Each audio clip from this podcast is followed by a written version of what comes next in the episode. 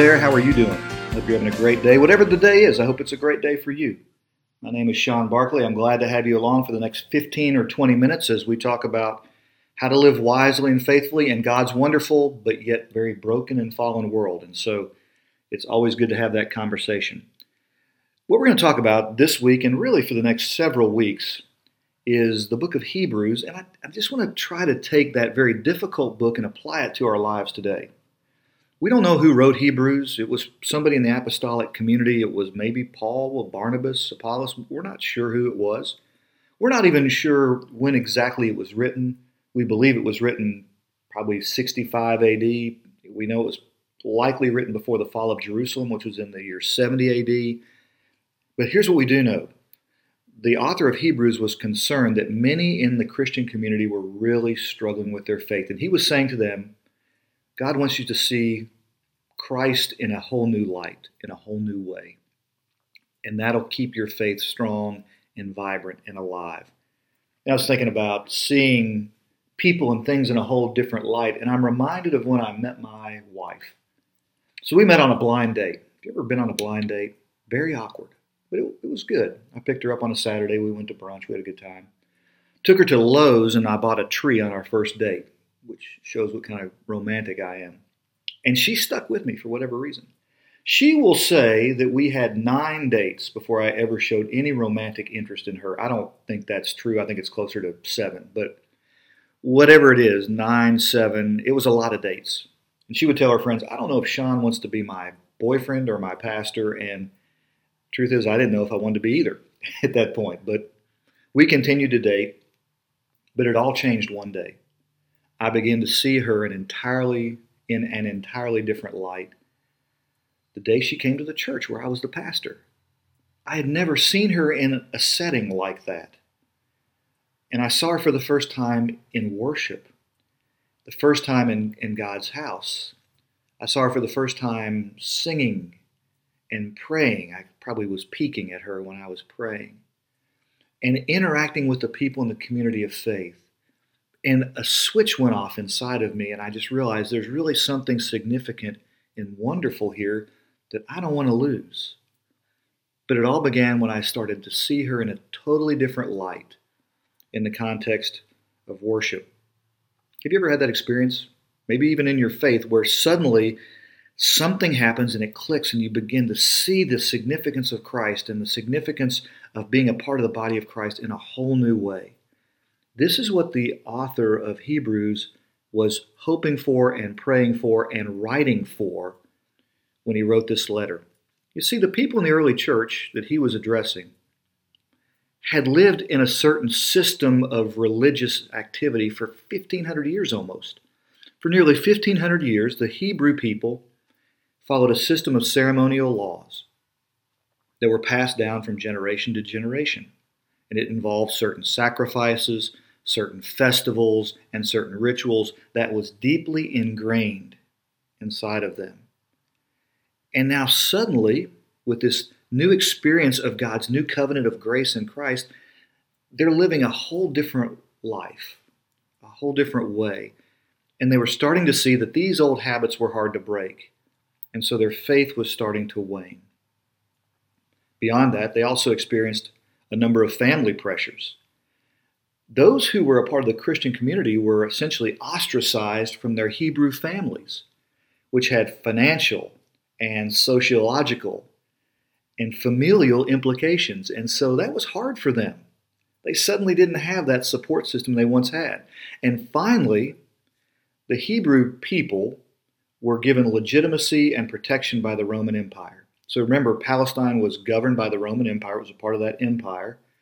And for, for a variety of reasons, the Roman emperor gave legitimacy to the Hebrew people and gave the Hebrew people protection. Well, now, those followers of Jesus did not have that legitimacy and they did not have that protection. And so there were a bunch of people in the early church who were just saying, I'm going to go back to the way it was before. It wasn't so bad. It wasn't that hard. In fact, it was probably pretty good. You see, this new life is, is more difficult. Well, have you ever found yourself struggling to persevere in your faith commitment to Christ? Have you ever found yourself experiencing a waning of your faith where suddenly you don't feel the, the strength, you don't feel the power, you don't feel the joy or the peace, all the things that have been promised to us in the presence of the Holy Spirit? Have you ever been there?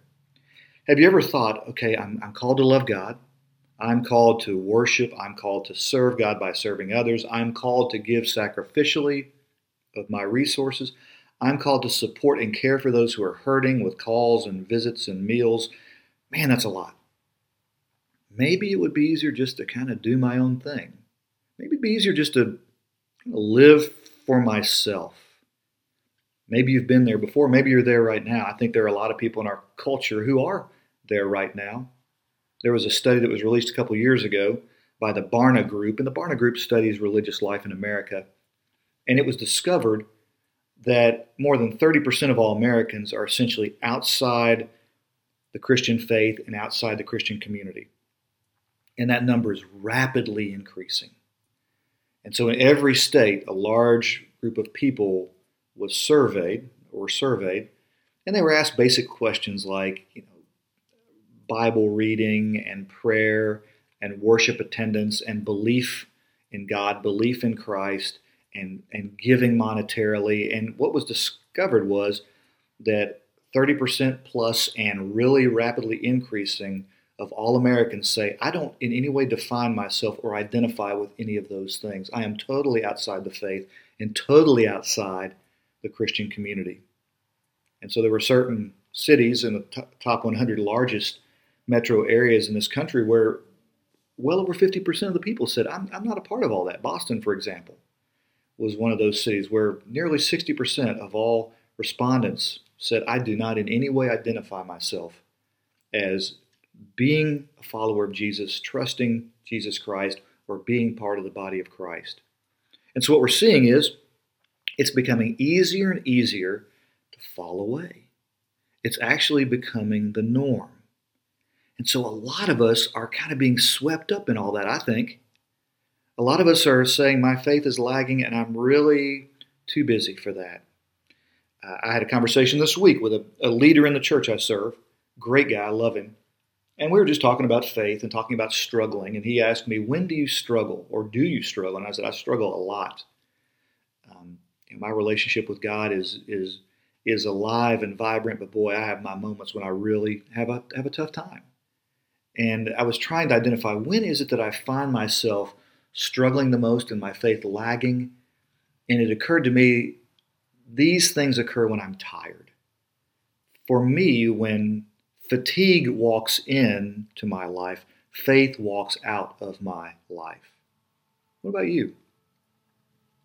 Well, the writer of Hebrews recognized this was what was going on among the people. And so he wrote to encourage them. I just want to work our way through some passages in chapter 1 just to think about some of the things he had to say. And so here you go. If you have a Bible, Hebrews chapter 1, you can't get any earlier than, the, than verse 1, the very beginning. In the past, God spoke to our ancestors through the prophets at many times and in various ways. So he's establishing with them, okay, in the past, God spoke to us in a lot of different ways. I mean, think about the Old Testament. If you have not read it, God spoke to his people in a lot of different ways dreams, through prophets, through angels, through loud voices, through quiet voices. God wrote on walls. God th- spoke through burning bushes. God spoke through the mouth of a donkey, through nature, stars, sky. God spoke in various ways. But then in verse 2, he says, But in these last days, he has spoken to us by his Son. And the word by can also be translated in the writer's saying God literally, he, all these different ways he spoke, but in these last days, he spoke in Jesus.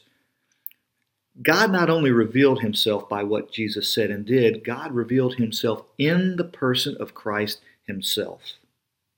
And he uses the term in these last days to indicate that Jesus is it. He's the beginning and the end. And so let's step back for a minute and think about this.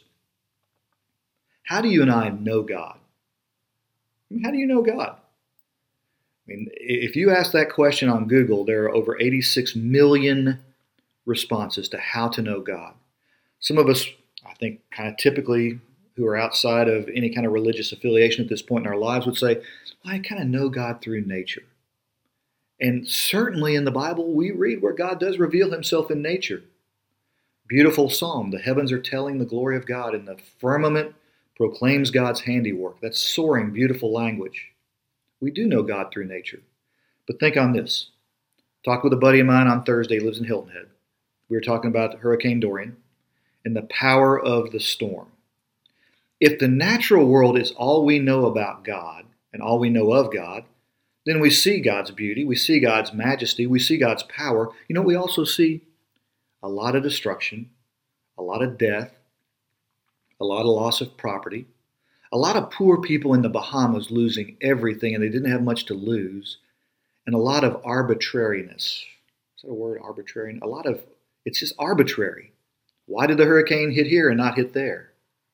Well, the God that is revealed in Christ is much different from that. And so we learn more about God in Christ. If you and I are relying, let me just say directly, if you are relying on nature to teach you about God, it is highly incomplete. And so let's just look at what the writer of Hebrews says to those people. Okay, I know your faith is lagging, and God spoke in all these different ways, but here's why he spoke in Christ. Verse 2, he says, you know, after he spoke to us by his Son, whom he appointed heir of all things, and through whom he created the universe. Jesus is the heir of all things. He's unique, he's exclusive. He's not just a higher level of human being. And also, he was there and he participated in creation. This is not just some prophet or regular guy, this is something entirely different.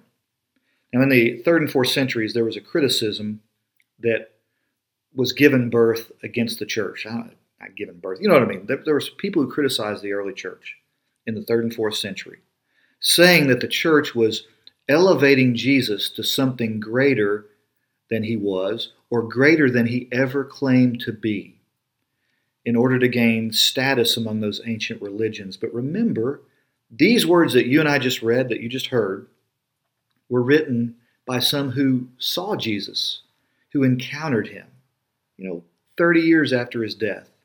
And so this was not written to just elevate the faith, it was written to encourage the faithful. And so let's keep going. What else does he say about who this Jesus is? The Son, Jesus, is the radiance of God's glory and the exact representation of his being, sustaining all things by his powerful word. We see God's glory. Jesus is an exact representation. The language used there is the, like the minting of a coin. So I'm holding in my hands a quarter right now. Is this quarter a replica of a quarter or is it a quarter? No, it's a quarter. Jesus is not just a replica of God, Jesus is God. God's imprint is on him. And then he continues on. I know we're reading a lot of Bible, but it's a great book. After he provided purification for our sins, he sat down at the right hand of the majesty in heaven. Jesus provided purification for our sins. That is so important to think about because you and I are broken in one way or another. We all are. How does your brokenness in life become redeemed? How does your brokenness get repaired? We're too broken to do it ourselves. You are too broken to heal yourself. I am too broken to heal myself. Can a surgeon put himself or herself to sleep and perform surgery to repair his or her body? No. And in the same way, I don't care how many volumes of self help books you read and how, how many I read, and I've read a ton of them The Power of Positive Thinking and things like that. It doesn't matter how many we've read, there's no way we can heal ourselves. Christ did it. And the people needed to be reminded of that. You see, the Hebrew people, remember, they had that system of sacrifices, and some of them made sacrifices literally every day to cover their sins. But those sacrifices were never complete and they always had to make another sacrifice afterward. That system of sacrifices was merely a picture of what God would ultimately do for us in Christ. And so that's what he's done. And the text I just read to you says, after he had provided purification for our sins, made that once for all sacrifice, he sat down. In other words, it was over. Jesus said, It's finished. I'm, I'm done with that. You know, I, I like to mow grass. And when I mow grass, when I'm done, I sit down. I don't sit down after five minutes of mowing and then mow for five minutes and sit down again. I, I, I sit down when I'm done. So think about that image. Jesus literally sat down. He said, It's finished. I have made purification for your sins. So don't be losing your faith. And then finally, one more. He became as much superior to the angels as the name he has inherited is superior to them. Angels were superior beings to humans. The law was given to Moses through angels. And the writer of Hebrews is just making sure the people know, hey, he's better than that too. And so here's the idea. This is I know this is a lot, and I mean I can, I'm almost out of breath right now. But here's the idea. Christ offers you and me a different type of life. He offers you and me a different type of forgiveness. He offers you and me a different type of redemption. He offers you and me a different type of eternity. I'm going to call this series I'm working on Better Than. Because over and over in the book of Hebrews, we read that Jesus is better than the prophets. He is better than the angels. He is better than all the sacrifices. He is better than our own efforts to save, repair, and justify ourselves. He is better than all those things. And so you and I are invited to see him in an entirely different light. If you find yourself among those who say, My faith is waning, my commitment to Christ and to the body of Christ, the Christian community, is not nearly as strong as it once was, stick with me and read the book of Hebrews. Every week we'll talk about a passage because in this we're going to see that Jesus is better than anything else we could ever turn to. So there you go. Week number one in the books. My hope and prayer is that you have an awesome, awesome day and week and weekend, whatever it might be. And I look forward to seeing you again soon or hearing from you.